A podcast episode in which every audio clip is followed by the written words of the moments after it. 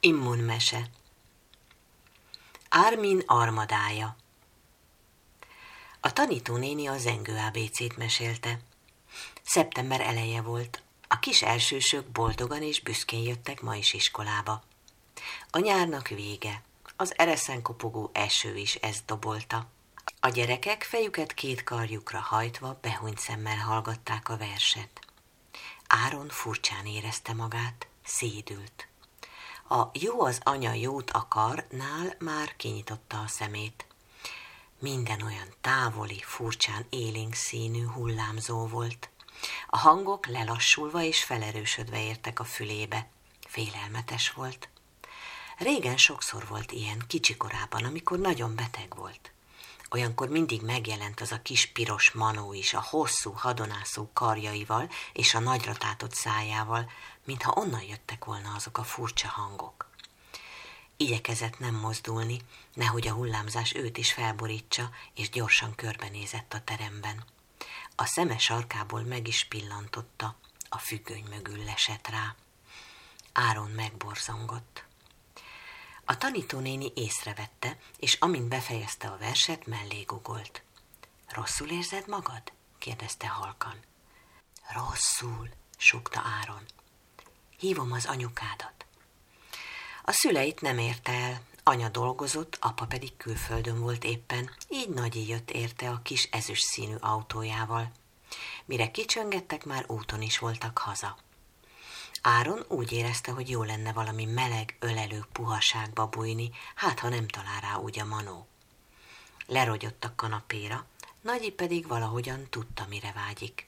Behúzta a sötétítő függönyöket, és becsukta az ablakokat, nagy, meleg takarót hozott, meg vizet, sima vizet, mert hát Áron igen szomjas volt. Belül meleget érzett, meg szomjúságot, a torkában valami éles késfélét, és olyan gyenge volt a karja, mintha nem is tudnám mozgatni. Befészkelte magát a csendes, puha félhomályba, mégis vacogott. És amikor körülnézett, meg is látta a csilláron hintázó manót. Mintha nőtt is volna, mióta az iskolában látta, és vörösen vibrálva kacagni kezdett. Ülj ide mellém, nagyi, és mesélj! Kérte Áron ilyetten, rekett és halk hangon. Ne félj, kincsem, vigyázok rád. Mindjárt itt a doktor bácsi, megvizsgál, és utána mesélek, felelte a nagymama, és megsimogatta a homlokát. Csengettek. Nagyik kinézett a kukucskálón. Egy nagy darab izmos, kopasz férfi állt az ajtó előtt. Ki az? kérdezte félszegen. És mit akar itt? tette hozzá gondolatban. Dr. Schulz vagyok, a gyerekorvos. Nagyi óvatosan résnyire nyitotta az ajtót. Az orvos kedvesen rámosolygott, és megkérdezte. Nos, hol a beteg kislegény? A kanapén. Jöjjön be, felelte a nagymama. Az orvos odahúzott egy széket Áron mellé, aki a takaró alól lesve figyelte a furcsa kinézetű embert. A manó dühösen némán merett rájuk föntről. Zoli bácsi vagyok, mondta, majd megfogta Áron homlokát. Hmm, elég jól dolgoznak a katonáit, kisöcskös. A katonáim? kérdezett visszacsodálkozva a kisfiú, és közben a manót kereste a tekintetével. Bizony, nem tudtad, hogy ők ott bent már elkezdtek gyógyítani téged? Nem, én inkább nagyon is gyengének érzem magam, mondta bizonytalanul Áron. Persze, ez így van rendjén kívül gyenge vagy, és csak pihenni vágysz, mert a tested ereje most arra kell, hogy ők belül elkaphassák és legyőzhessék az összes bacit és vírust, amik meg akarnak betegíteni téged. Már jó meleget csináltak oda bent, ez azt jelenti, hogy erősek a katonáid. Sok vitaminnal, tejával, mesével és alvással tudsz segíteni nekik a csatában. Áron látta, hogy a manó zavartan pislog. Amikor a doktor bácsi felírt valamiket egy kis papírra, karján felcsúszott a kabátúja, és Áron önkéntelenül felkiáltott. Egy tűzmadár! Zoli bácsi karjára egy főnix volt tetoválva. A manó ilyettében akkorát ugrott, hogy majdnem lebucskázott a csillárról. Az orvos elmosolyodott. Igen, egy tűzmadár, hogy mindig emlékeztessen a mesék csodálatos világára. Aki egyszer legyőz egy betegséget, az többé már nem lesz ugyanaz. Megújult energiával fog újra iskolába járni, erősebb lesz, mint volt.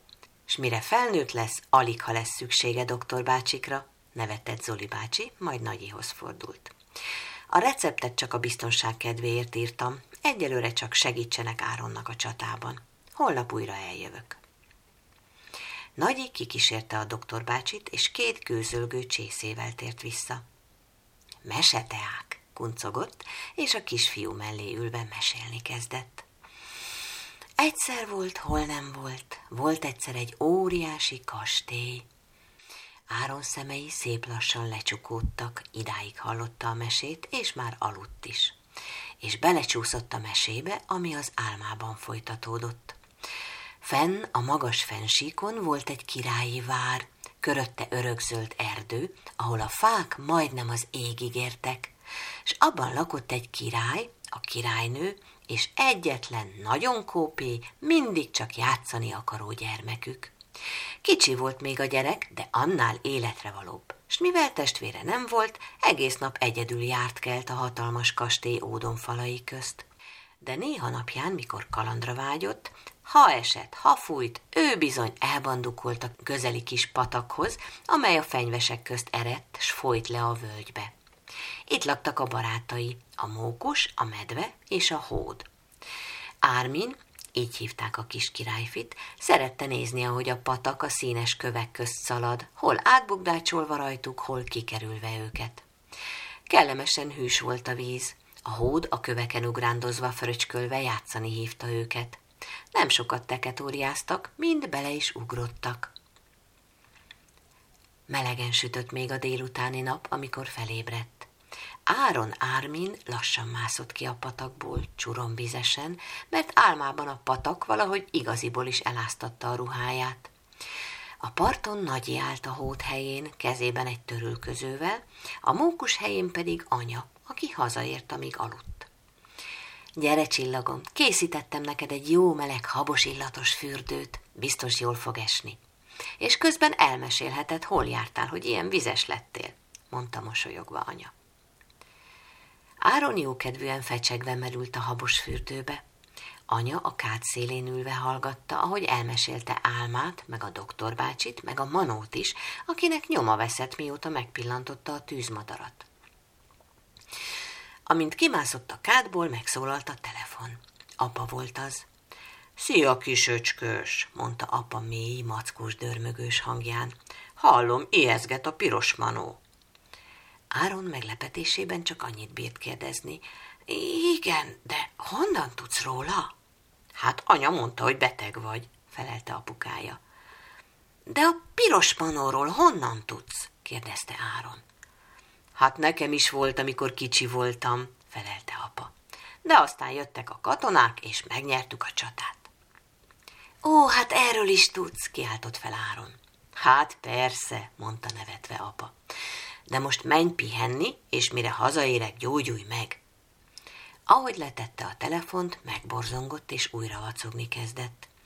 Akkor vette észre, hogy valaki figyeli őt. Ő volt az, a piros manó. A nappali szőnyegén ült, vörösen szikrázott, arcán kaján mosoly terült szét. Visszabújt a kanapéra a takaró alás, mikor anya behozta a vacsorát, ami pedig kedvence volt, tojásos nokedli, csak megrázta a fejét, hogy nem kér. Égett a torka, nem esett jól a beszéd sem, s látta, mint a manó a függönyön lógva, hintázva, nevetve figyelte őt. Egyre nagyobb forróságot érzett, hangos volt minden, rossz volt, nagyon rossz, rosszabb, mint az iskolában és mint délután. Anya leült mellé, vizet hozott, a víz volt az egyetlen dolog, amit le tudott nyelni. Mikor belekortyolt, érezte, hogy a tűz kissé alább hagy. Anya bevitte őt a gyerekszobába, bebújt mellé az ágyba, és valami citromillatú, forrós, mégis jó leső kendőt tett a nyakára. A manó csúnya fintort vágva rázkódott össze. Anya is mesélni kezdett, ugyanazt a mesét, amit Nagyi. Áron forgolódott, nem bírt elaludni, hol reszketett és takarót kért még, aztán lerúgta magáról, mert melege volt, s úgy esett jól. Félálomban volt már, hívta a hód megint, de nem bírt menni, mert a gonosz piros manó ott ült az ágy végében, és nem engedte. Aztán történt valami. Áron csak azt érzékelte, hogy a manó hirtelen felkiáltott, és elkezdett sisteregni, mintha hideg vizet öntöttek volna rá. Enyhülni kezdett a forróság, félálomban érezte, hogy anya hűvös és nedves kendőket teker rá. Mulatságosnak találta, el is mosolyodott, nem izzott már a bőre, és már rendesen vette a levegőt is. Szépen lassan, megnyugodva elaludt. Áron Ármin alig várta, hogy találkozzon a barátaival a patakparton, de a várkapuja zárva volt, nem tudott kimenni. Körbenézett, és alig akart hinni a szemének. A vár összes katonája teljes fegyverzetben, hadrendben állt. A nehéz lovasok a főtéren gyülekeztek, páncélba öltözve. A kapu felé lovagoltak. Az íjászok a bástyák tetején foglalták el a helyüket. A gyalogosok karddal az oldalukon csoportokban járőröztek a falakon belül. Ármin félve értetlenül kapkodta a fejét. Felmászott a bástyára, és egy csapásra mindent megértett. Kint a várfal tövében furcsa, apró, zöld bundájú lények nyüzsögtek, s vezetőjük nem más volt, mint a piros manó. Egy kifeszített íj volt a kezében, benne égő nyílvessző, s egyenesen feléje célzott. A manó elengedte a húrt, és a tüzes nyíl villámként csapódott be a vár főterére. Hatalmas robaj remegtette meg a falakat, s hirtelen lángokban állt az udvar. Ármin érezte, hogy szédül, forgott a világ vele, a forróság égette. Hallotta, ahogy a felbőszült katonák a bástyákon viszonozták a tüzet, s lőtték az ellenséget. A manó seregen megrohamozta a várat, éles karmaikkal a falakon kapaszkodva másztak fel, ahol összetalálkoztak a gyalogos várvédők kardjaival. Ádász küzdelem vette kezdetét, már-már úgy látszott, beveszik a várat a támadók, de hirtelen nagy kavarodás támadt a védők forgatagában. Kivált közülük három alak, Ármin alig akart hinni a szemének, a barátai. A hód tea illatú varázsitalt vitt az elcsigázott katonáknak, a mókus meg apró golyókat dobált közéjük, amiket elkaptak a szájukkal, és új erőre kaptak. A medve úgy rontott a várfalra felkapaszkodott ellenségre, hogy egyszerre harmincat is lesöpört hatalmas mancsaival. A piros manó odalent toporzékolt dühében, Dühösen rikácsolva új hadrendbe állította csapatait, előkerült egy óriási faltörőkos, és megindultak a vár hatalmas kapuja felé. Hajnalodott. A hősies várvédők tanástalanul nézték a félelmetes szerkezetet.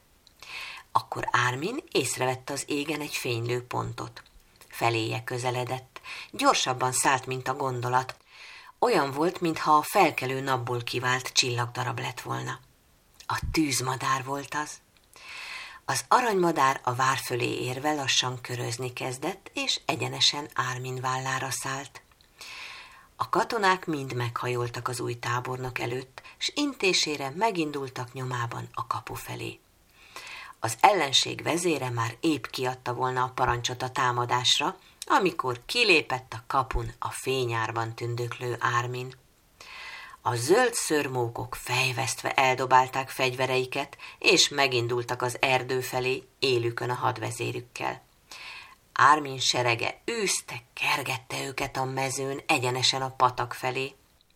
A vizet látván a pirosmanó megtorpant, megfordította a csapatát, de nem volt esélyük felvenni a harcot már a várvédőkkel. Ármin fénye elvakította őket, és mindegy szálig a patakba hátráltak. Sistergett a víz, ahogy a piros manó utolsóként a többiek után ugrott, aztán csend lett. Néma csend. Jó reggel, csillagom!